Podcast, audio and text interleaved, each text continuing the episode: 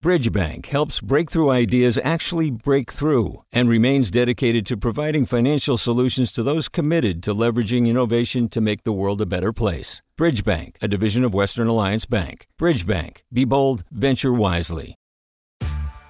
Hey there, this is Brittany Luce from NPR's It's Been a Minute. KQED's podcasts like The Bay, Bay Curious, Mindshift, Right Nowish, and more all tell the stories of the Bay and beyond with reliable, human centered journalism. They aim to inspire, make you think, entertain, and expand your understanding of the place you call home. Here's how you can support podcasting at KQED.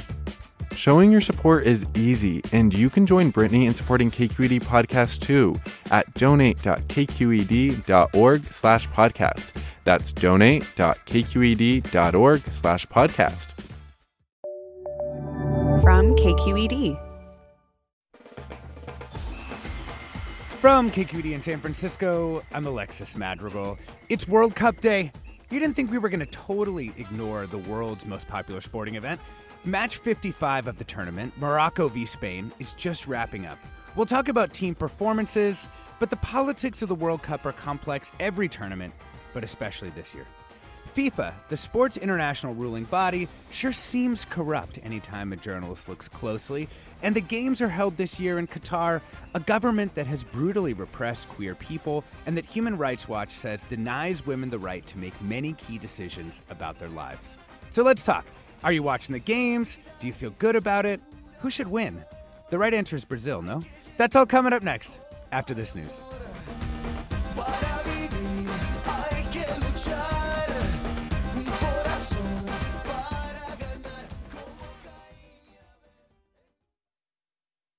Welcome to Forum. I'm Alexis Madrigal. I love sports, and I also sometimes find myself wondering why do I do this to myself? The agony of defeat is one thing, but it's also just the way you wire yourself up to a game, a team, a nationalism, a set of storylines, and ultimately a business. I do it because I love texting with my dad and my friends about the latest Mbappe goal, and I love the beauty of these bodily geniuses out there. But because I'm always right on the edge of losing my fandom, the politics of the game and its ruling forces, whether it's the NFL, NCAA, or FIFA, are never very far from my mind. It's entertainment, sure, but that doesn't mean it's not happening in the real world. So this morning, we're going to work a little bit in both modes. Fandom, yes, but we're not totally checking our ethics at the door, as I'm sure FIFA would prefer we do. Joining us here on the pitch, We've got Paul Tenorio, senior writer covering soccer for The Athletic. Welcome, Paul. Hi, thanks for having me. Yeah, thanks for joining us. We've also got Sarath Ganji, a foreign policy and communications expert. Welcome. Thanks, Alexis. Thanks for having me. Yeah, has a great uh, interview in the publication The Signal about this topic. We've also got Amelia Lopez, writer and digital content creator for FutMex Nation and soccer analyst and co-host of the Mexican Soccer Show podcast. Welcome, Amelia. Hi, Alexis. Thanks for having me. Um, Paul, we're going to start with you. You just got back to the States from Doha. Tell us about where we are in terms of the uh, tournament. By the way, it's still, for any fans out there, it's still 0 0 in the Morocco uh, Spain match in the 99th minute. Yeah, we're into the knockout rounds. Obviously, a few of the games have been played, including the U.S.'s game in the round of 16, which they lost to the Netherlands. Um, but a few more round of 16 games to go, and then we're on to the quarterfinals. So basically we're we're down to the last what 12 teams or so in the tournament. Yeah. So the, for people who aren't fans of the World Cup, the knockout round is basically when we go to like the single elimination tournament. And what precedes that is like the group stages, right? And that's where you play everybody in your group. Um, how did the U.S. team do in that sort of group stage? Well, they did really well. Um, they finished in second place, which advanced them to the knockout. But I think you know, performance wise, which was the more important part for the US to show the public that they could play well, that they could compete with top teams. And I think they certainly did that. They opened up against Wales, a team that is very difficult to match up against. It's a team that likes to defend um, in a low block, which means most of their defenders behind the ball, uh, making it difficult to score against them. Uh, and that that matchup was tough for the U.S., which is a team that likes to play in transition, which means they, they like to kind of counterattack and, and play into space. Um, the U.S. had a one nothing lead late in the game in the 82nd minute, gave up a penalty kick to Gareth Bale, one of the, the better forwards of this generation, and and Bale ended up scoring that penalty to tie it. So a bit disappointing that they got the draw there. Went to the game against England, which was the marquee game of this group. England is one of the favorites in the tournament, probably a top four, top five pick for for most people. And the U.S. was the better team in that game against England. They they controlled the game. The midfield of Yunus Musah, Weston McKennie, Tyler Adams, who are going to be around for for quite a while for this U.S. team. All of them 20, 24 years old or younger. Yunus Musah just 20 years old. Um, you know, they controlled that game, and and the U.S. Uh, ended up getting just one point out of it, a zero-zero draw. But I think you know showed that they were capable of competing against the best teams in the world, and and that put a lot of pressure on the final game of the group stage, which which was against Iran.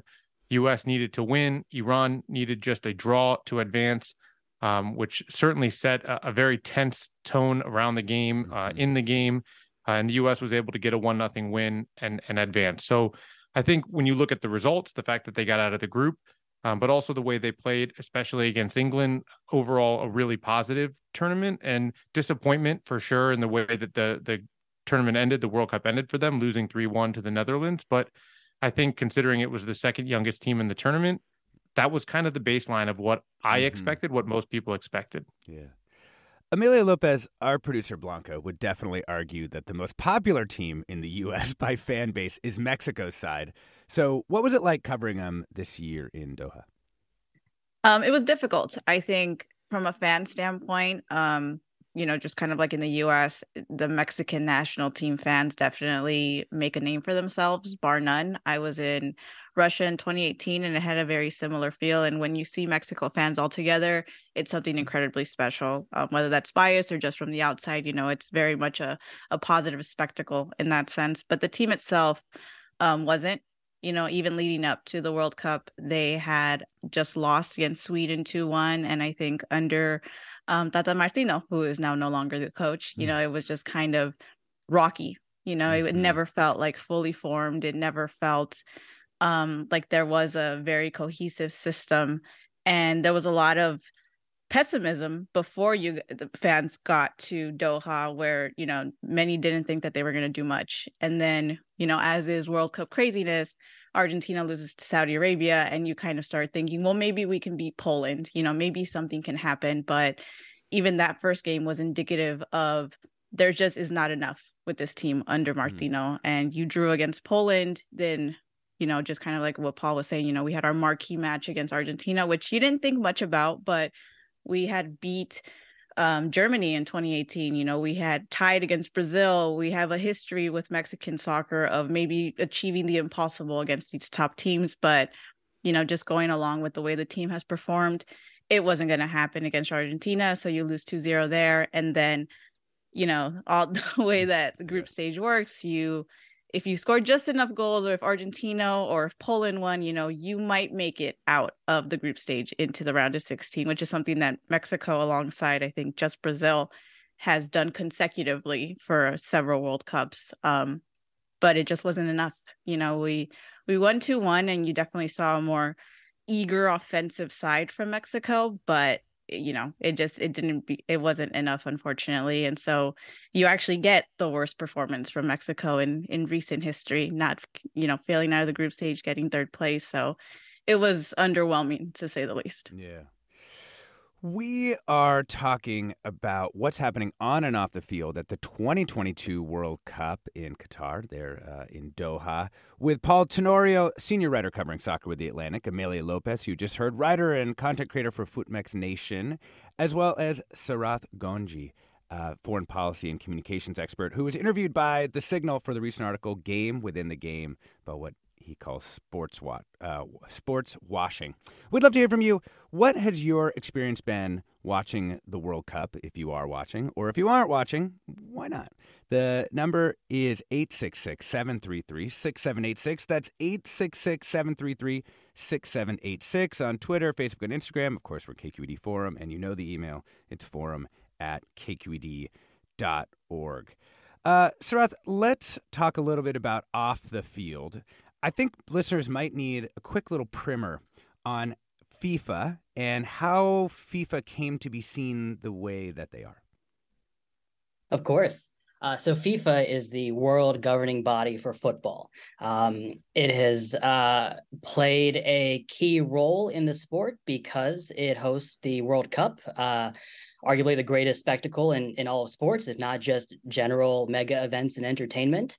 Um, what's interesting about FIFA right now is that um, over the past uh, decade in particular, um, it's had to fend off a lot of criticism and investigations from a number of national authorities, uh, from the United States to Switzerland to France, over uh, any number of corruption allegations that have been linked to the broadcasting rights and the hosting rights to its World Cup. And so um, this year, Qatar is the host. 2018, Russia was the host. Um, before that, Brazil, and before that, South Africa.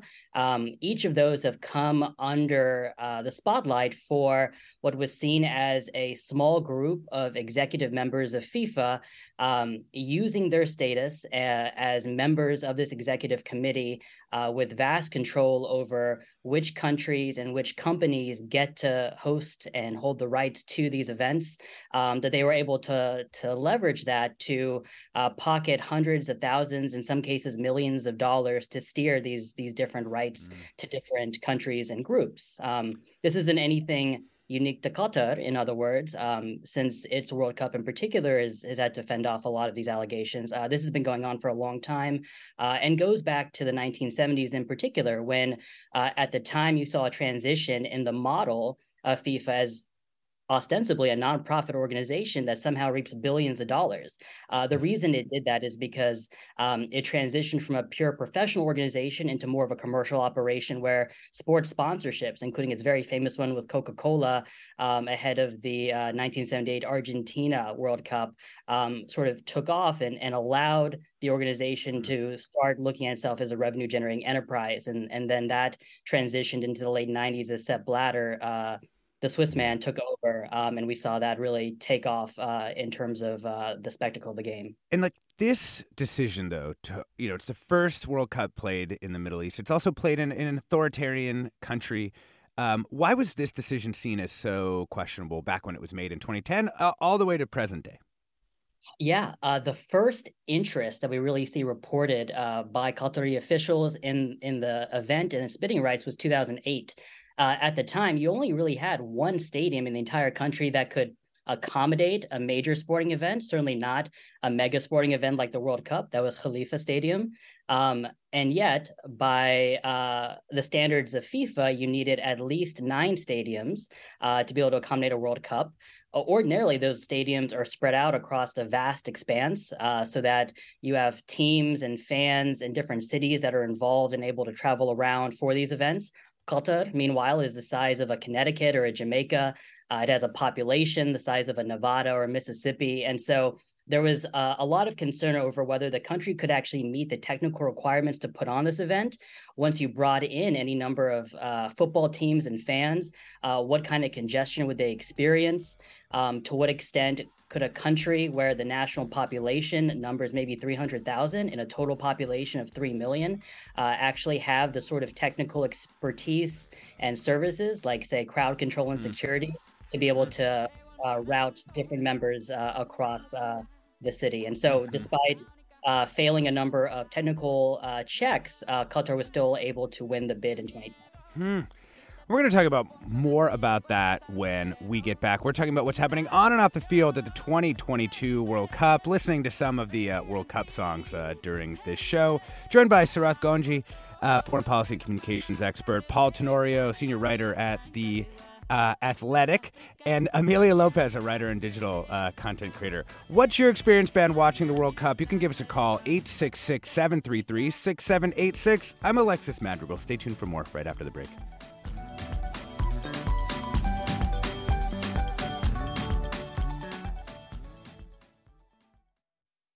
Support for Forum comes from San Francisco Opera. Set 10 years after a school shooting, the critically acclaimed opera Innocence takes us into a complex emotional journey where our understanding of innocence and guilt is constantly upended.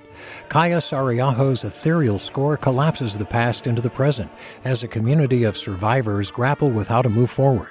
Don't miss the highly anticipated American premiere of Innocence, June 1st through 21st. Learn more at sfopera.com. We've all got those parts of our house where the internet just won't go. Well, if you had wall to wall Wi Fi from Xfinity, you could worry less about dead spots. Because with wall to wall Wi Fi from Xfinity, you get fast speeds, reliable connection in every room, and power for all of your devices, even when everyone's online. That's wall to wall Wi Fi only with Xfinity. Restrictions apply, not available in all areas, actual speeds vary. Welcome back to Forum. I'm Alexis Madrigal. We're talking about what's happening on and off the field at the 2022 World Cup. Talking with uh, Lopez, writer and digital content creator for FootMex Nation. Uh, she's also the co host of the Mexican Soccer Show podcast. Sarath Ganji, foreign policy and communications expert, uh, who was interviewed by The Signal publication uh, about uh, sports washing this uh, and this World Cup. The article, if you want to find it, is called Game Within the game. And we're also joined by Paul Tenorio, senior writer covering soccer with The Athletic. Um, you know, Paul, I wanted to ask you about how you think fans deal with the corruption of a sport. You know, we see it in the NCAA. Sometimes people talk about it with uh, things around the NFL. All the issues are sort of separate and distinct for these different organizations. But how do you think that affects the way that fans approach the game? Well, I think sadly, um, football fans, soccer fans around the world are are accustomed to this. They're used to the way that the game has been run, and there's a feeling, I think, almost of helplessness that that nothing is really going to change. I mean, we saw the fallout from this World Cup bid back in 2010, and and the fact that Sepp Blatter was finally forced out, and you think that change is going to come, and then Infantino steps in, and it feels like nothing really is changing, and at times maybe even getting worse. There is you know this attitude within FIFA leadership that they are untouchable, that they know best, and um, that their decision making is is flawless, which we know obviously not to be true. We not just from our public perception of it, but of the investigations that the U.S. government has run that's led to indictments on the way FIFA has has gone about doing business. So you know what's been interesting is you see at times fans trying to take a stand in different ways that they can. I mean for example many danish fans didn't travel to this world cup in protest of the fact that it um, that it was in qatar and and because of the issues that existed around the tournament. Um, and and i you you know i think that's kind of an example more of the kind of extreme example of fans really taking a stand. But we've seen pushback in many different ways um, and and I think you know what it shows. I think is the helplessness of, of fans in situations like this. Mm-hmm. That even with all of the feelings that exist around FIFA, around the way that they govern, around um, the things that have been exposed, uh, the payments that were made to vote uh, in a certain way, the fact that indictments have happened, um, that still there is a belief that that FIFA is going to continue operating that way, and that there's not really much that fans can do about it. Um, I don't think it alters the fandom of the game itself or of the teams you support, but certainly it creates a sort of cynicism around FIFA led tournaments, whether that's um, the World Cup, the Women's World Cup, uh, or or kind of any other governance structure uh, led mm-hmm. by FIFA. There, there's just a belief that it's not going to be done the right way, and and it, it kind of makes I think people sad uh, for what it could mean mm-hmm. for the mm-hmm. game itself. I mean, even looking forward to 2026 you know, they decided to expand the World Cup with the idea that it would include more people around the world and be able to bring smaller nations into this tournament and, and create popularity around the tournament. But it was done in a way where we still don't even know what the structure of the tournament will look like with 48 teams. Will there be three team groups or four teams? How are they going to structure it? Mm-hmm. And I think that, you know, fans are frustrated by that. And it's just another sign that there's there's very little belief that that FIFA kind of knows what they're doing or that they're, they're like truly has the doing best interest of the game. Yeah, yeah, right, exactly. Right, right. You know, sir, I, I wanted to talk more, a little bit more broadly about the way that authoritarian governments, particularly in the Middle East, have been buying into sports and soccer. Why is that? You know, because for, for those who don't know, some of like the British Premier League teams have been have been purchased. Um, some of the, the, the big team in Paris uh, has been purchased by the Qatari government. So, what's going on there uh, for those who haven't been following this closely? Sure. So, as I'm sure the viewers know well, uh, countries in the Middle East and the Arabian Gulf in particular, and I'm thinking here about Qatar, the UAE, and Saudi Arabia, their economies are fueled by hydrocarbon deposits and then investments. Uh, natural gas and oil are a big part of what allows their economies to boom and allows them to, to spend money big. But the leaders in these countries know that that's not going to be the future of their economies. And so they need to diversify. Sports, alongside any number of other globalized sectors, including higher education and healthcare and commerce and global media and tech, these are all areas in which uh, these autocratic states have started pulling in more funding. Uh, based on uh, the vast wealth that they've put into their sovereign wealth funds. Um, and so uh, sports is one area where these three countries in particular have invested, uh, partly because it's a pretty porous sector. Um, as you mentioned, uh, Manchester City is a uh, historic team based in the UK, right in Manchester, um, and it wasn't difficult for an Emirati private equity firm linked to the ruling family of the UAE to just buy up the club. Um, and and uh, remarkably, that's not the only club that private equity firm has has bought up. There are, I believe, eleven teams now around the world in which it has uh, a stake. Uh, some have referred to this as the Disneyfication of football. Um, really, what we're seeing is is a sector in which uh, profits uh, and revenues are are thought to be there, uh, in which it's it's not well regulated. Uh, we know that on the side of, of, FIFA and the corruption, but even at the confederate level and the federation level, uh, these are all organizations that are just looking for funds to stay afloat, particularly in a post financial crisis and, and COVID uh, recession era. And so, uh, if you're a Gulf autocrat with funds, these are federations that are, are are welcoming them. And it's not just welcoming them through the purchase of their teams; they do it through media broadcasting deals. Um, mm-hmm. And so, you have uh, beIN Media Group, uh, which is a Qatari broadcaster that has investments in 43 countries around the world. Meaning, if you're in France and you want to watch uh, a local football game with the the League One teams uh, in the fix, uh, you're going to get your content from uh, a Qatari broadcaster, not a local one like Canal Plus. Um, you also see this in the form of sponsorships. So um, Qatar Airways, uh, I'm sure many people are seeing that uh, on their broadcasts across their TVs for the World Cup. but even when you watch local matches in Europe um, or in Latin America, you might see those same sponsors popping up. Um, Saudi Arabia and the UAE are doing it as well. Um, and this ends up being both a, an avenue for diversifying their economies, but also uh, places these countries' interests very much in uh, the fabric of open societies in Europe, North America, Oceania, and elsewhere. Mm. So, such a, I mean, it's a tactic that seems like it's working. Um, Mike in uh, Daly City, welcome to the show. Hi there. This is about how the um, games or the World Cup should be awarded and decide who the host country is, and this would apply to Olympics as well. I think FIFA or the Olympic Committee should just have a list, and I want to, you know, have the smaller countries and coalitions of countries be allowed to host these games, which now they get awarded the games, and six or eight or ten years later they're never on time or never up to standard for all the infrastructure and facilities and transportation that's mm-hmm. necessary. So my solution is to have a country qualify first by FIFA's standards for everything from hotels to transportation to villages to whatever's needed to host the games.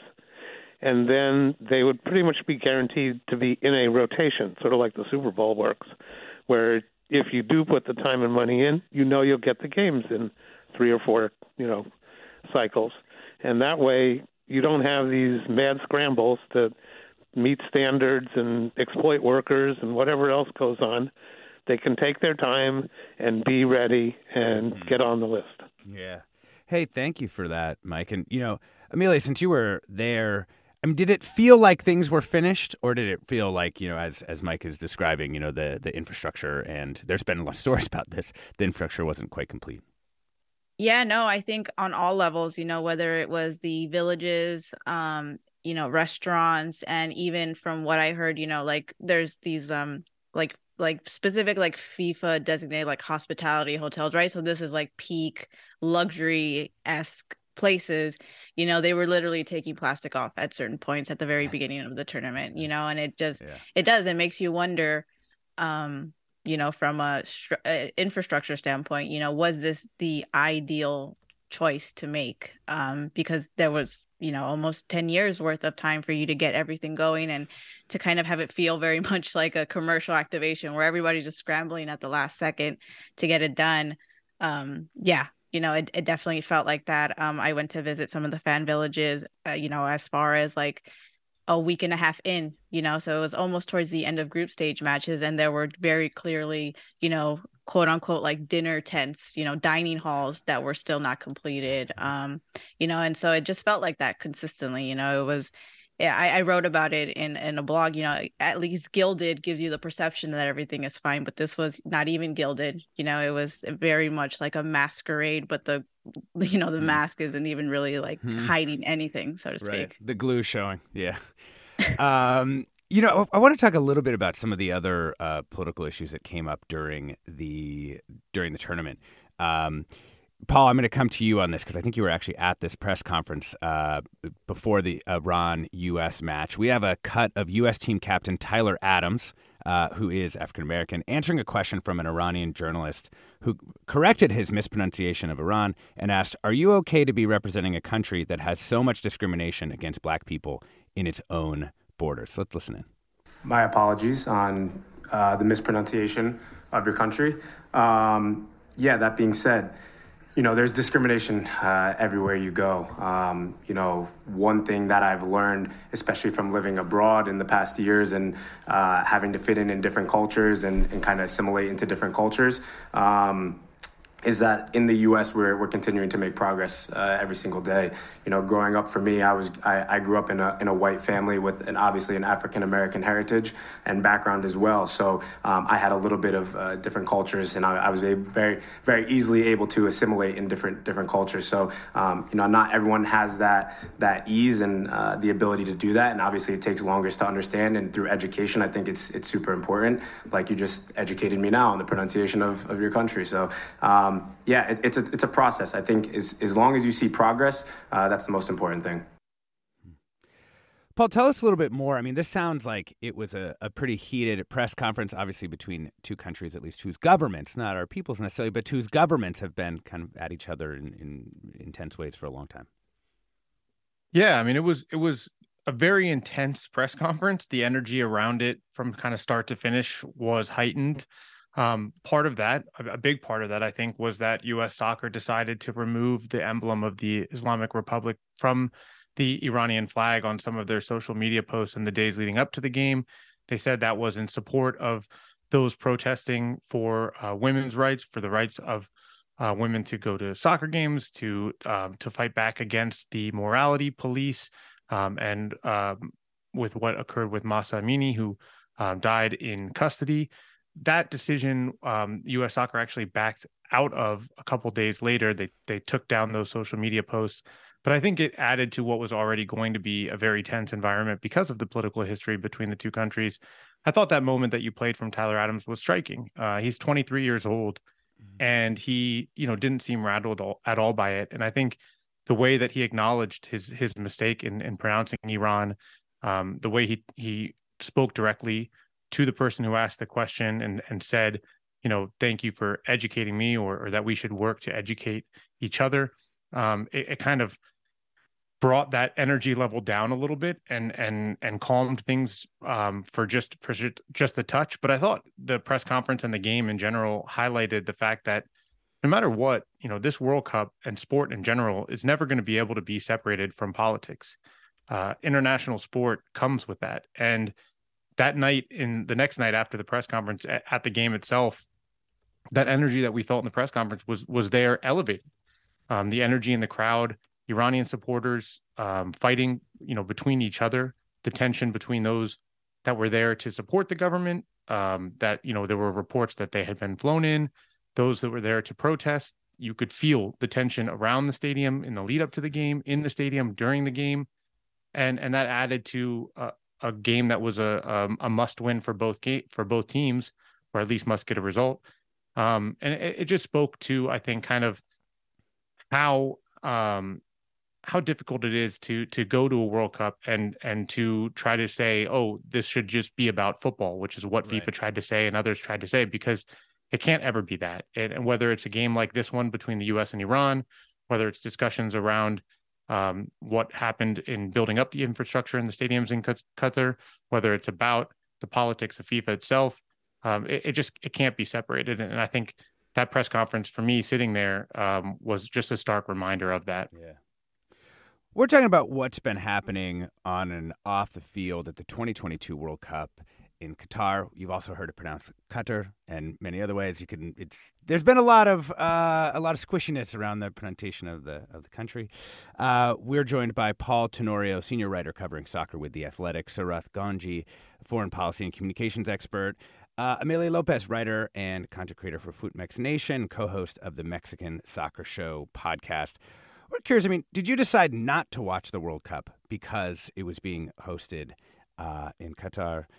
Because of women's rights, human rights, LGBTQ rights, that did it make it so that you couldn't actually uh, enjoy the sport that you want to.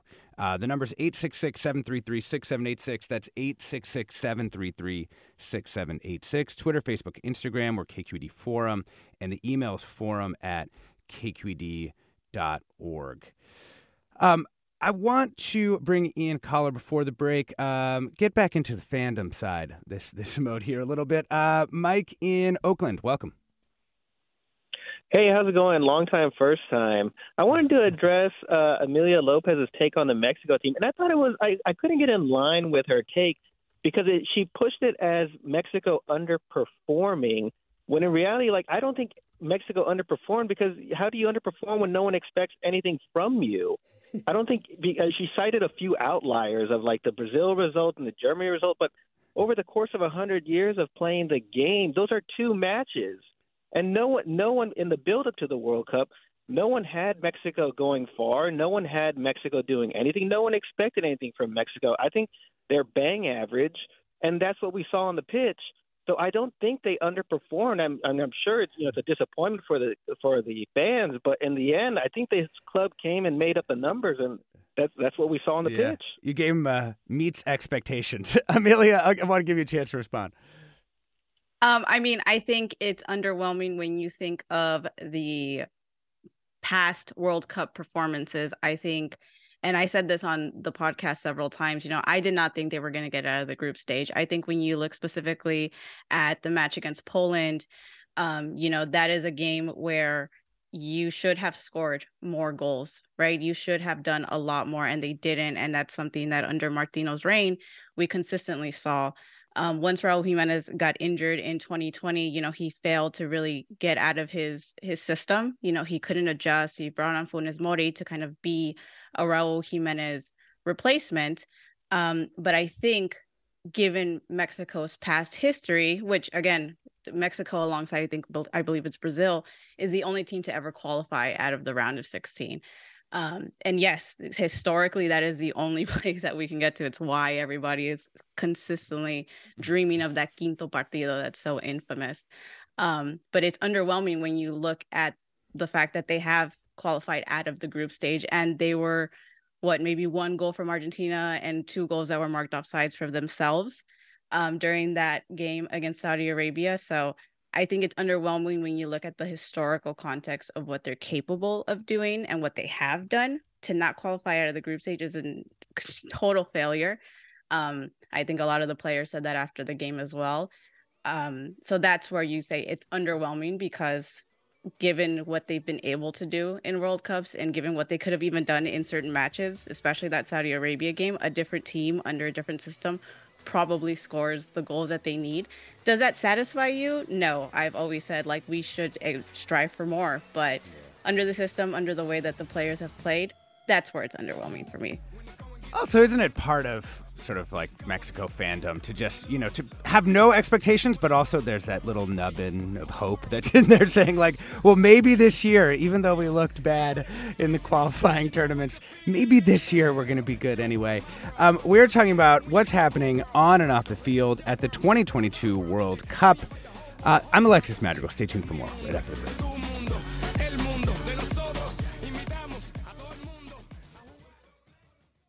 Support for Forum comes from San Francisco Opera. Set 10 years after a school shooting, the critically acclaimed opera Innocence takes us into a complex emotional journey where our understanding of innocence and guilt is constantly upended.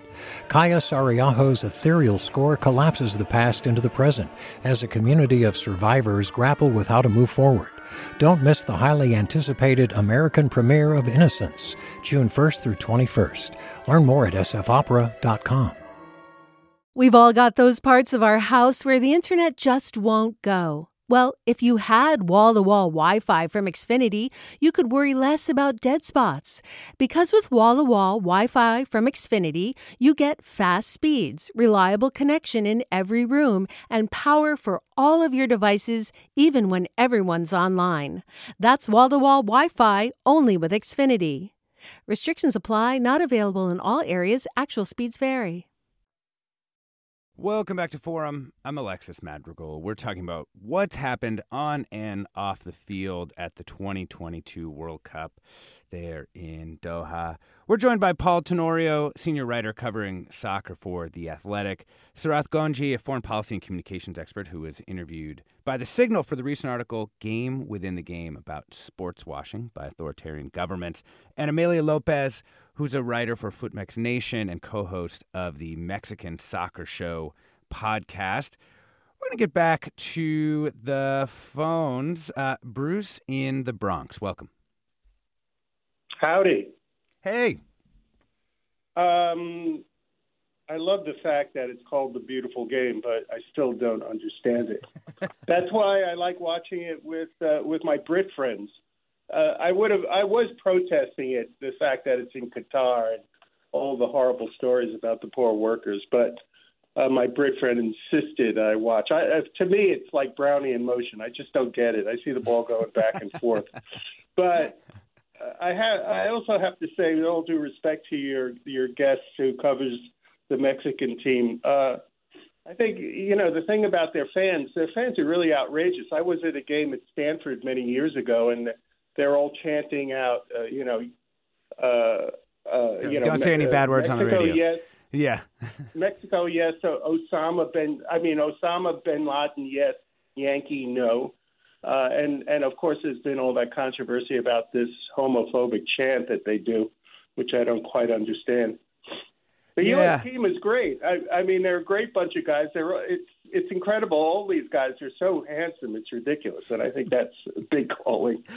Definitely And- part and of the uh, entertainment of soccer uh, for many people. I yeah, think. yeah, yeah. Speaking of the entertainment, my friends, when I do watch a game, we're always like really taken aback how excellent the the acting is So when you see a slow motion hit and they didn't even touch each other, and these guys are rolling around on the ground. You know that that's incredibly creative. Um, And, and and the last point, the last thing I'd like to say is, I really like this thing at the end with the time added. I think maybe that would be a fun thing to do in the NBA, like with the referees just saying, "Hey, let's play ten more minutes." That'd be a lot of fun. Um, thank you, Bruce in the Bronx. Um, Amelia, you know, the Mexican fans are very intense and uh, known for some chants. Um, what do you what do you think? Like, what, what do you make of some of these controversies, particularly as people try and uh, move fandom away from maybe some of its more machismo and homophobic elements? Yeah, 100%. I think it's a conversation worth having. It's a conversation I've definitely had with fans, with colleagues. Um, you know, it's a very conflicting discourse, which it, shouldn't be. You know, it's conflicting discourse in the sense of the definition. I think when it comes to the effects that it has to the national team, which I'm not saying is the right reason to to eradicate it, right? But I think everybody's in agreement there. If you already know from a fan standpoint that there could be punishment for the national team you know why do it? Why say it? Why continue bringing it up? You know something in particular which again i'm not saying that you know morally this is the right way to have an intention to get rid of it Um, but it was heard during this World Cup as well, right? And there were moments, I believe, during the last group stage match against Saudi Arabia, right, when it was like there was there was minutes left, right, and you had to at least score one more goal to be able to qualify to the group stage match um where people started trying to want to say it you know and there were other fans who were like you're just going to either pause the game or they're going to stop the game. It doesn't help us in any shape way or form.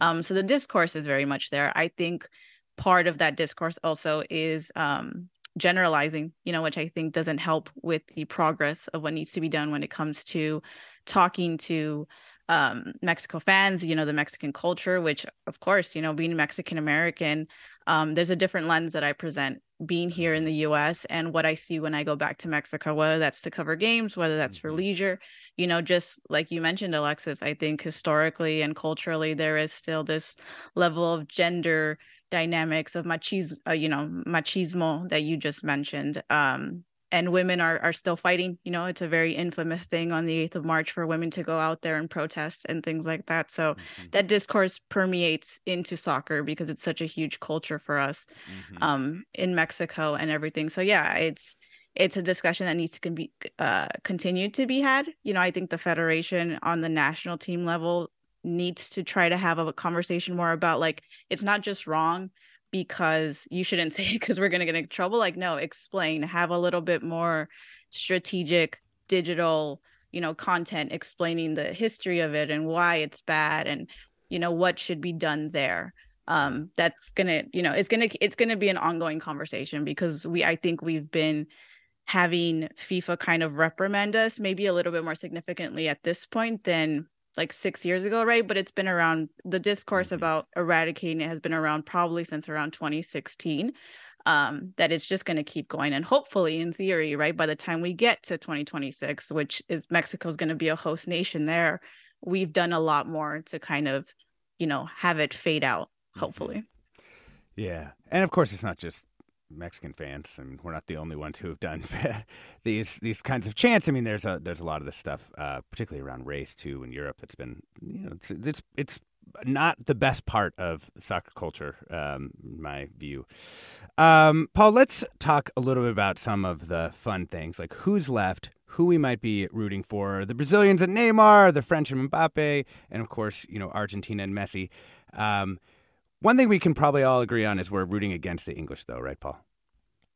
well, I can't say that on the record, considering the Athletic UK has has quite a, a large base of reporters who I just got to spend some time with uh, in Doha. So I tried to I tried to be as nice as possible when we watched the England Senegal game together, and and and you know what? I, I, didn't have much to cheer about if I was cheering against England in that one. Yeah. Um, yeah, I mean, I think that the the great part about the knockouts is we're getting eh, you're you're going to start getting into some really really great matchups. Uh, France England, I think we're going to see some of the best players in the world go at each other, and and that's what you love to see. For me personally, um, when we pull back and, and kind of what this World Cup could re- be remembered for, we have to talk about the big name players um, and and what it means to their legacies. And and it starts for me with Lionel Messi. Uh, for me, he's the greatest player who's ever played the game. There is a subset of fans who believe that he has to win a World Cup to prove that because Maradona did, and obviously Pele as well with with Brazil won multiple World Cups. I don't buy into that. I think that Messi's legacy is cemented as the greatest, but I I think you know in order to, to truly be believed kind of across the game, uh, he needs he needs to win. Standing in his way is probably going to be Brazil, who for me look like the best team in the tournament by by a wide margin, and they're going to be a really really really hard team to knock out. And unfortunately, we're not going to see that game in a final. We're going to see that in a semifinal. Um, well, we should see that in a semifinal: Argentina, Brazil. So you know, for those three teams, France, Brazil, Argentina, I think you could rank as the favorites, probably Brazil, France, and then Argentina in that order. And um, and then it's the World Cup. You never know. I mean, right now as we're speaking, I watch uh, Morocco beat Spain in penalty kicks. So um, there's always that that little edge there as well. That this is a World Cup and anything can happen. Mm-hmm, mm-hmm. Amelia, what are you who are you rooting for? Are you going to root like take a pan Latin American approach here and root for Messi, or are you uh, rooting against him? Oh, I don't know. It's such a conflicting feeling. Um, just because he missed a PK against Poland that could have put Mexico. And I'm just kidding. They, they didn't deserve to get out of the group stage. Um, but there, I mean, the the beauty of sports, right, is that is those narratives sometimes. So there is a part of you that's like, you know, he already got Copa America. Why not get the World Cup. The only unfortunate reality, right? There's the dream and then there's the reality is that I don't see Argentina as as strong as they could be. I think they've been facing a lot of injuries. And I think even this match against Australia, which they very much dominated, they had these little issues happening for them. Um, we're not allowed to, I think one of the producers said we can't give out the result for for Spain or Morocco, so I'll leave it at that. Um, but I I really like the way Brazil played yesterday. I think it was some of the most beautiful work that has happened um you know just a performance on the field. So i don't know i think right now you know elimination rounds are uh, are a different a different game after group stage. So i i see brazil as the favorite right now. I see them very cohesive and everything like that. Yeah. Um you know sarath i wanted to come back to you. I mean can this all be done better so that people can enjoy the game without becoming as entangled in you know the the organizational and political realities around it like is there a way to do it or are sports at this point in our sort of globalized economy always going to have these kinds of entanglements I think entanglements are necessarily going to be a part of it, unfortunately. But you know, going back to the the first question that uh, caller Mike had, had brought up about uh, having some subset of countries that have already kind of pre-qualified based on uh, initial requirements. Uh, there's something of a movement behind that. You saw that years back when FIFA adopted the UN guiding principles on business and human rights, a sort of way of vetting countries uh, so that uh, we know ahead of time whether they have the civil society apparatus. I'm talking investigative journalists, rights activists, nonprofits, and NGOs that are able to hold accountable government leaders who might otherwise want to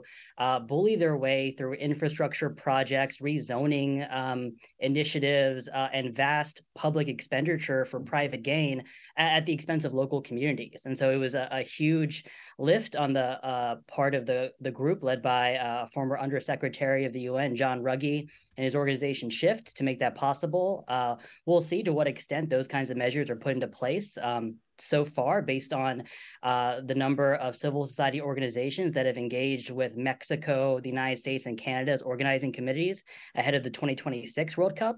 Uh, it seems like there are positive developments there. Maybe where the rubber meets the road is what happens in 2030. Uh, the big question is whether uh, a bid currently backed by uh, the FIFA president to have uh, Saudi Arabia, Egypt, and Greece potentially hosting the 2030 World Cup. Will that actually uh, uh, happen and, and, come through? And if so, to what extent is that going to test uh, whether these guiding principles on business and human rights will come to fruition? Hmm. Um, until those kinds of organizations, let's call them the enablers and gatekeepers, uh, put into place these kinds of, of measures, uh, the you know onus rests on us, the fans, to kind of figure out how to navigate it. Much like Paul described the helplessness we feel earlier, and I think maybe the easiest way to do that is to, on the one hand, watch the games, uh, and I've certainly been watching all of them, uh, but then have your group chat open and start posting articles by the Guardian or the Sunday Times talking about the very real challenges that uh, folks on the ground are facing in these countries. And I think as long as the awareness is there, then we're at least reconciling in some measurable way some of these entanglements. Yeah, I mean, I have to say, it doesn't seem to me like what Doha wanted out of this has happened. It feels like we're talking about that regime's treatment of LGBTQ and people and women way more than we would have if the games hadn't been hosted there. Totally. Um, and I think, you know, the conversation between Amelia and, and caller Bruce was a fascinating one about the sort of challenges of, of the culture of, of football and, and to what extent fans can say some kind of wild things in these these uh, events. Um, one of the reasons uh, uh, an authoritarian state wants to bring people to its shores is because there's a, a collective emotional response by people uh, to being in the stadiums, being charged up, and then releasing that in forms that depict fan revelry, but they can also kind of turn into some wild directions. Uh, there's great research out of the UK by anthropologists and sociologists that look at this idea of collective effervescence and how, on the one hand, it can spin off into kind of wild directions like hooliganism. On the other hand, it can be harnessed for the sake of reducing prison recidivism rates. And so hmm. uh, it turns out that in person experience is really important, um, and that uh, to the extent we can have more rights conscious groups harnessing that for the sake of uh, not uh, rekindling or rebranding an autocratic regime's reputation, but rather pointing a light on the, the uh, human rights abuses and shortcomings in these regimes, then we can see maybe a different legacy going forward that future hosts will want to, to learn from. Yeah. Let's do uh, another looking forward kind of question, Paul. Um, you know, we as we've been hearing, you know, 2026 World Cup's going to be in the Americas. Uh, you know, there'll be some games in the U.S., some in Mexico, some in Canada, right? Um, what do we have to look forward to in terms of the American men's national team? Like, are, are we there? It seems to me like there's a sense of kind of a building momentum within our overall soccer program here. Yes, for sure. Well, first of all, let me apologize if I was playing spoiler. I did definitely did not mean to. Um, but you know, look, this the reality is for this US team that this 2022 tournament was always going to be about growth uh, and the maturation of a team that came to this World Cup as the second youngest in the tournament, would have been the youngest in the tournament if not for the inclusion of 35 year old Tim Ream. He jokingly apologized for increasing the average age significantly of this roster. But the core of this team, the, the main players that casual fans know, that diehards know certainly Christian Pulisic, Weston McKennie, Tyler Adams, Yunus Musah, Sergiño Dest. You can go on down that list. Tim Weah, Gio Reyna. They're going to be back in four years, and most of them are going to be in their prime. Uh, many of these players are, you know, 23, 24 and younger. And this entire last four year cycle was about kind of refreshing the national team program after missing the 2018 World Cup. And this next four years is going to be very interesting because the hope is that this that this generation of players we you know there's some debate as to whether this actually is the golden generation quote unquote of american soccer but the hope is that they can grow into this talent that we see from them this potential and that when they're in their prime in 2026 they'll be able to compete actually compete for a world cup trophy you know with the boost of playing these games at home um you know whether that's true i think you know for any any real soccer fan when you look at Brazil and Argentina and France, uh, it's tough to to kind of close your eyes and envision the U.S. competing. But I think it speaks to kind of how good these young players are or how good they can be, and and there is a level of hope that maybe hasn't existed around this hmm. program in sometime maybe ever. And and I think that's that's what this tournament was about is to to kind of see the potential and now kind of create momentum for the sport and some belief that they can they can do yeah. something special in, in four years time. Let's squeeze in one last call. Alex in San Francisco, welcome. Welcome, um, Alex from San Francisco.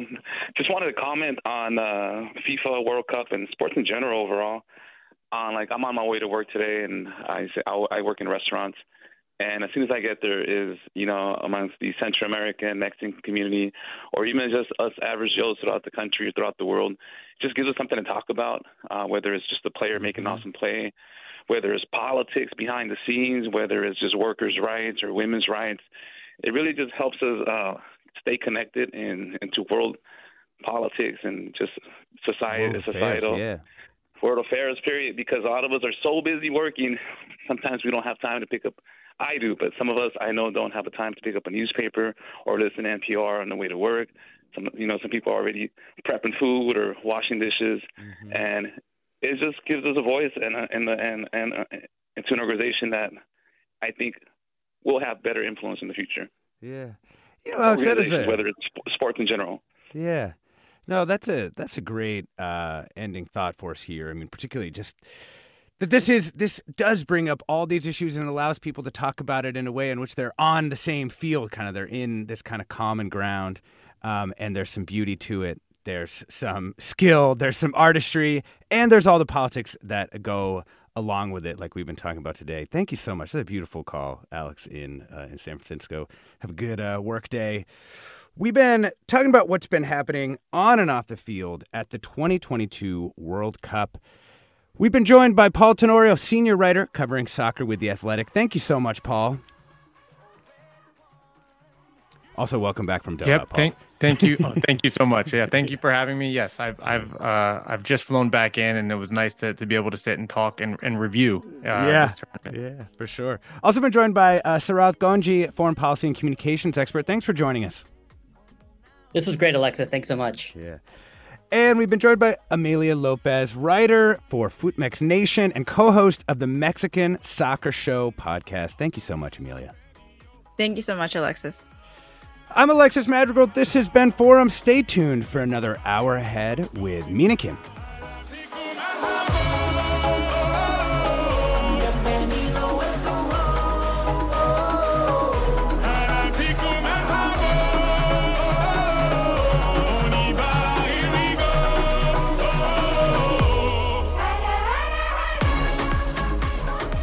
Funds for the production of Forum are provided by the members of KQED Public Radio, the Germanacos Foundation, the Generosity Foundation, and the Heising Simons Foundation. Support for Forum comes from San Francisco Opera. Set 10 years after a school shooting, the critically acclaimed opera Innocence takes us into a complex emotional journey where our understanding of innocence and guilt is constantly upended. Kaija Saariaho's ethereal score collapses the past into the present as a community of survivors grapple with how to move forward. Don't miss the highly anticipated American premiere of Innocence, June 1st through 21st. Learn more at sfopera.com. We've all got those parts of our house where the internet just won't go. Well, if you had wall to wall Wi Fi from Xfinity, you could worry less about dead spots. Because with wall to wall Wi Fi from Xfinity, you get fast speeds, reliable connection in every room, and power for all of your devices, even when everyone's online. That's wall to wall Wi Fi only with Xfinity. Restrictions apply, not available in all areas, actual speeds vary all over the country. We need to improve reading in Wisconsin. Schools are changing the way they teach reading. I'm calling for a renewed focus on literacy. We have gotten this wrong in New York and all across the nation. And it's happening because of a podcast. I think your podcast has changed my life. And I'm going to share this podcast with everyone I meet. Sold a Story investigates how teaching kids to read went wrong. New episodes of Sold a Story are available now.